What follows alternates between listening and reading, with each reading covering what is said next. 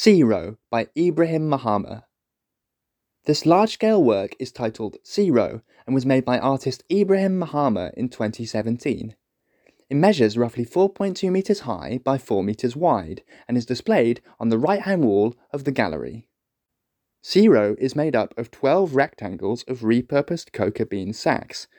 The sacks are arranged into a grid of two rows across and six rows down. They are sewn together with threads of unravelled Hessian rope. The sacks look extremely weathered and brown with age, and their edges are raw and frayed. A large fragment of black oil stained tarpaulin has been stitched onto the sacks with blue thread. It is wrinkled and littered with cracks, with eyelets decorating the edges. Some sacks are branded with the words Ghana Cocoa Board and Produce of Ghana, while others are stamped with faint, unreadable text. Some areas are covered in black capital letters spelling out SEA written backwards and upside down. A large tear, roughly one meter in size, creates an upside down tear shaped hole in the bottom right corner of the work.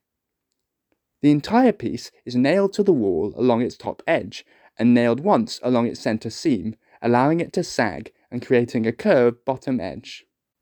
Mahama, who lives and works in Ghana, uses recycled jute sacks that are synonymous with Ghana's trade markets but were also originally produced in Southeast Asia.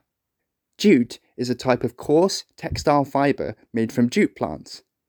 He is interested in the way the sacks are imported and used to transport Ghana cocoa board's cocoa beans, and then eventually become multifunctional objects used to transport other goods such as food and charcoal. Through his work, Mahama explores global themes of economic exchange.